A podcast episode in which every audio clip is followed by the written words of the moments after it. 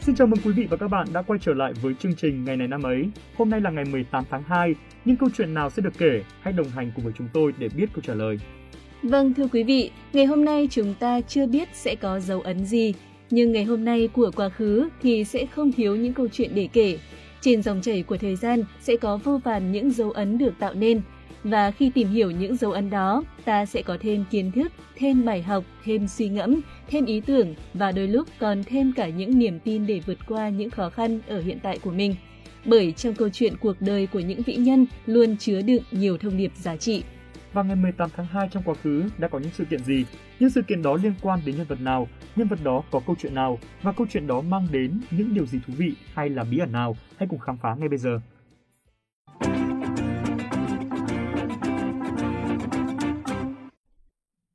Quý vị và các bạn thân mến, vị Tần Vương thứ ba mươi sáu của nước Tần trong lịch sử Trung Quốc, sinh ngày mười tám tháng hai năm hai trăm năm mươi chín trước Công nguyên. Ông có tên thật là Doanh Chính, hay có tên gọi khác là Triệu Chính. Năm mười ba tuổi, Doanh Chính đăng cơ làm Tần Vương, do trọng phụ là Bất Vi nhiếp chính.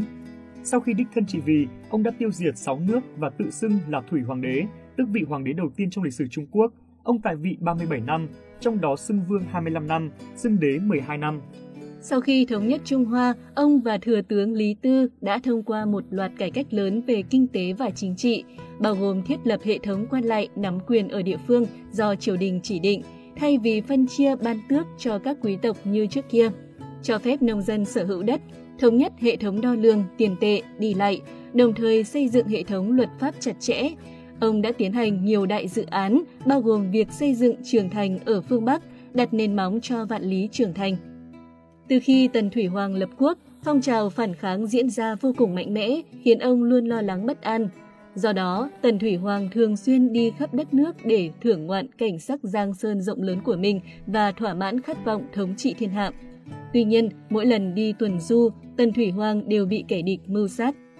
Năm Thủy Hoàng thứ ba mươi bảy, tức năm hai trăm mười trước Công nguyên, Tần Thủy Hoàng ngã bệnh và qua đời khi đang đi tuần du. Ngay từ lúc sinh thời, ông đã cho người xây dựng lăng mộ vĩ đại của mình trong suốt hai mươi tám năm. Lăng mộ Tần Thủy Hoàng được coi là một cung điện dưới lòng đất và ẩn chứa vô vàn bí ẩn rùng rợn. Khi việc xây dựng lăng mộ hoàn thành, tất cả công nhân và thợ thủ công đều bị mắc kẹt và bị giết để giữ bí mật bên trong. Chính vì thế mà cho đến tận ngày nay, hậu thế vẫn chưa dám khai quật toàn bộ ngôi mộ nổi tiếng này vì có quá nhiều nguy hiểm rình rập.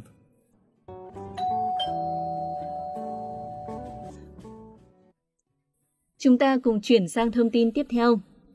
Hốt Tất Liệt, người sáng lập ra triều đại nhà Nguyên trong lịch sử Trung Quốc, mất ngày mười tám tháng hai năm một nghìn hai trăm chín mươi tư.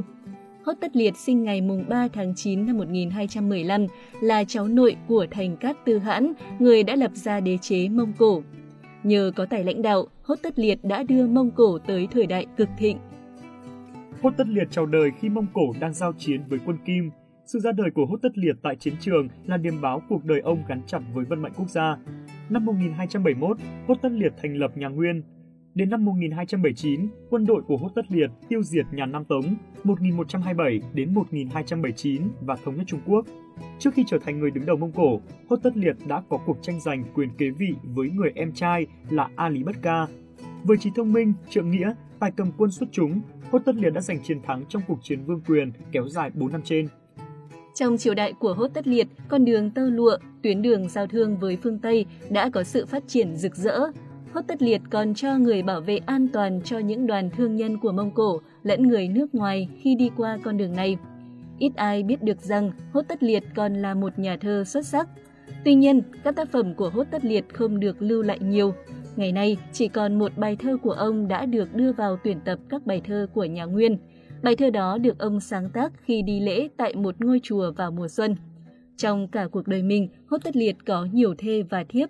Ông có tới hai mươi mốt người con.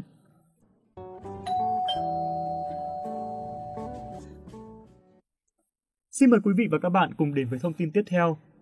Ngày mười tám tháng hai năm một nghìn bảy trăm bốn mươi lăm là ngày sinh của nhà vật lý người Ý Alessandro Volta, người đã có công phát minh ra pin điện. Volta sinh ra ở Como, nước Ý, trong một gia đình quý tộc giàu có. Từ nhỏ, ông đã say mê khoa học tự nhiên. Volta rời trường từ sớm và không theo đuổi việc học đại học.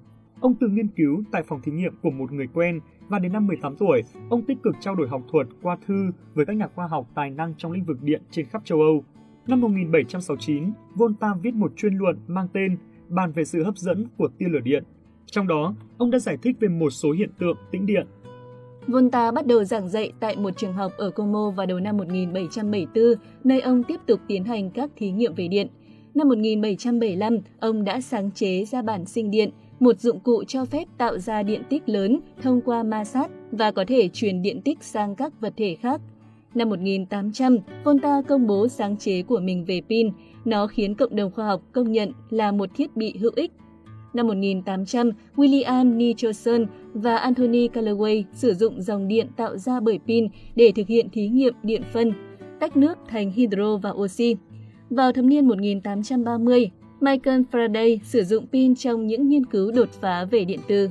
Nhiều nhà phát minh khác cải tiến thiết kế ban đầu của Volta và chẳng mấy chốc pin đã được dùng để cung cấp năng lượng cho máy điện báo và chuông cửa. Volta sống những năm cuối đời trong một ngôi nhà ở vùng nông thôn. Ông qua đời ngày năm tháng ba năm một nghìn tám trăm hai mươi bảy, thọ tám mươi hai tuổi. Sau khi qua đời, chân dung của Volta đã được in lên các tờ tiền và tem để mà tưởng nhớ đến công lao của ông. Tên của ông được dùng để đặt cho đơn vị điện thế, Volt.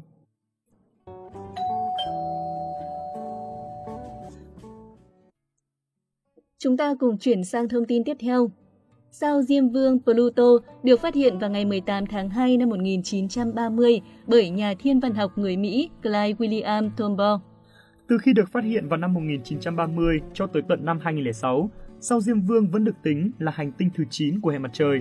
Tuy nhiên, cuối thế kỷ hai mươi, đầu thế kỷ hai mươi mốt, nhiều vật thể tương tự sao Diêm Vương đã được phát hiện ở phía ngoài hệ mặt trời có khối lượng lớn hơn sao Diêm Vương hai mươi bảy phần trăm. Từ đó, sao Diêm Vương được xếp vào loại hành tinh lùn.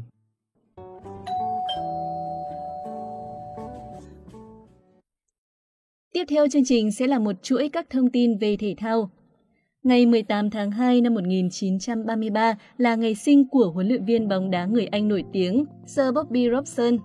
Khi còn là cầu thủ, Bobby Robson từng chơi cho các câu lạc bộ bóng đá Anh và Canada. Ông cũng được khoác áo đội tuyển Anh hai mươi lần, trong đó một lần tham dự World Cup năm một nghìn chín trăm năm mươi tám. Với cương vị huấn luyện viên, ông đã huấn luyện nhiều câu lạc bộ như pê ét vê Eindhoven, Sporting Lisbon, ép xê Porto, ép xê Barcelona, Newcastle United và ở câu lạc bộ nào ông cũng gặt hái được những danh hiệu. Đỉnh cao sự nghiệp ở đẳng cấp câu lạc bộ của Robson là dẫn dắt Barca đoạt cúp xê hai và cúp nhà vua Tây Ban Nha năm một nghìn chín trăm chín mươi bảy. Năm đó, Barca suýt vô địch La Liga khi chỉ kém Real vài điểm. Robson là người phát hiện và đưa Ronaldo về Barca, biến anh trở thành cầu thủ hàng đầu thế giới. Năm một nghìn chín trăm chín mươi chín, Robson nhận lời dẫn dắt Newcastle United, đội bóng hâm mộ từ nhỏ của ông. Trong thời gian hợp tác với Robson, Newcastle luôn là một trong những đội bóng thuộc nhóm dẫn đầu. Năm hai nghìn không trăm lẻ tư, ông ra đi vì không giành được tấm vé tham dự Champions League và quyết định về hưu ở tuổi bảy mươi mốt. Năm hai nghìn không trăm lẻ hai, Bobby Robson được nữ hoàng Anh phong tước hiệp sĩ.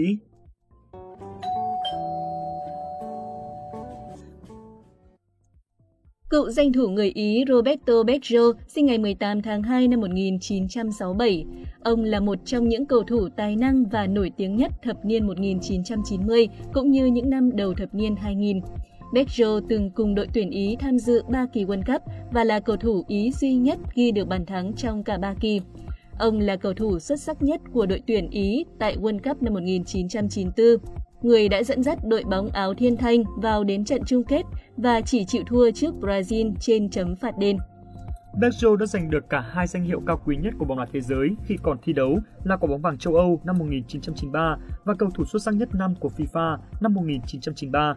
Ông được mệnh danh là đuôi ngựa thần thánh bởi đuôi tóc sau của ông. Ông còn là một người theo đạo Phật.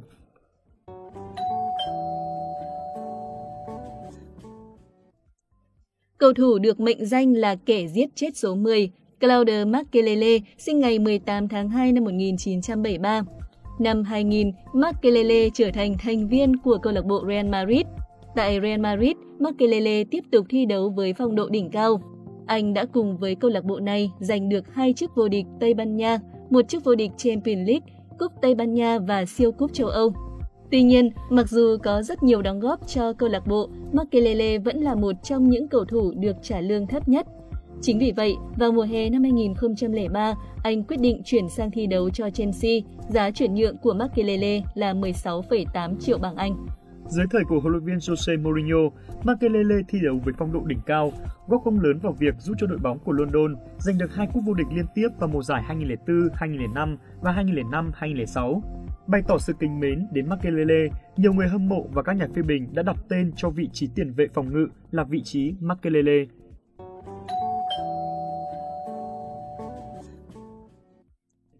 Huyền thoại của câu lạc bộ Manchester United Gary Neville sinh ngày mười tám tháng hai năm một nghìn chín trăm bảy mươi lăm. Vị trí sở trường của anh là hậu vệ cánh phải. Gary bắt đầu chơi bóng tại em u và dành cả sự nghiệp của mình cho United. Ở thời kỳ đỉnh cao của sự nghiệp, Gary Neville được biết đến như là một hậu vệ công thủ toàn diện, cùng khả năng tạt cánh siêu việt, thứ rất cần thiết ở vị trí hậu vệ cánh. Gary là một trong những cầu thủ thuộc thế hệ vàng chín mươi hai của em u, bao gồm Phil Neville, Ryan Giggs, David Beckham, Nicky Butt và Paul Scholes. Anh đã cùng với Manchester United thống trị giải Ngoại hạng Anh nhiều năm liền, giành mọi danh hiệu ở cấp độ câu lạc bộ. Ngày hai tháng hai năm hai nghìn không trăm mười một, Neville đã thông báo về việc quyết định giải nghệ của mình sau gần hai mươi năm cống hiến cho Manchester United. Gary xuất hiện lần đầu ở tuyển Anh vào năm một nghìn chín trăm chín mươi lăm. Năm một nghìn chín trăm chín mươi sáu, anh cùng tuyển Anh tham dự Euro một nghìn chín trăm chín mươi sáu. Mặc dù thế hệ gồm nhiều tài năng như là Alan Shearer, David Beckham, đội Anh đã thất bại trước Đức trên chấm mười một mét ở trận bán kết. Đó là một trận đấu được cho vào các trận đấu kinh điển ở các kỳ Euro. Sau đó, anh còn cùng đội tuyển tham dự Euro hai nghìn, hai nghìn không trăm lẻ bốn và kỳ World Cup một nghìn chín trăm chín mươi tám, hai nghìn không trăm lẻ hai và hai nghìn không trăm lẻ sáu. Sau khi giải nghệ, Gary Neville trở thành bình luận viên cho kênh Sky Sport. Thông tin về hậu vệ huyền thoại của Manchester United đã kết thúc chương trình hôm nay. Xin cảm ơn các bạn đã quan tâm lắng nghe. Xin chào và hẹn gặp lại!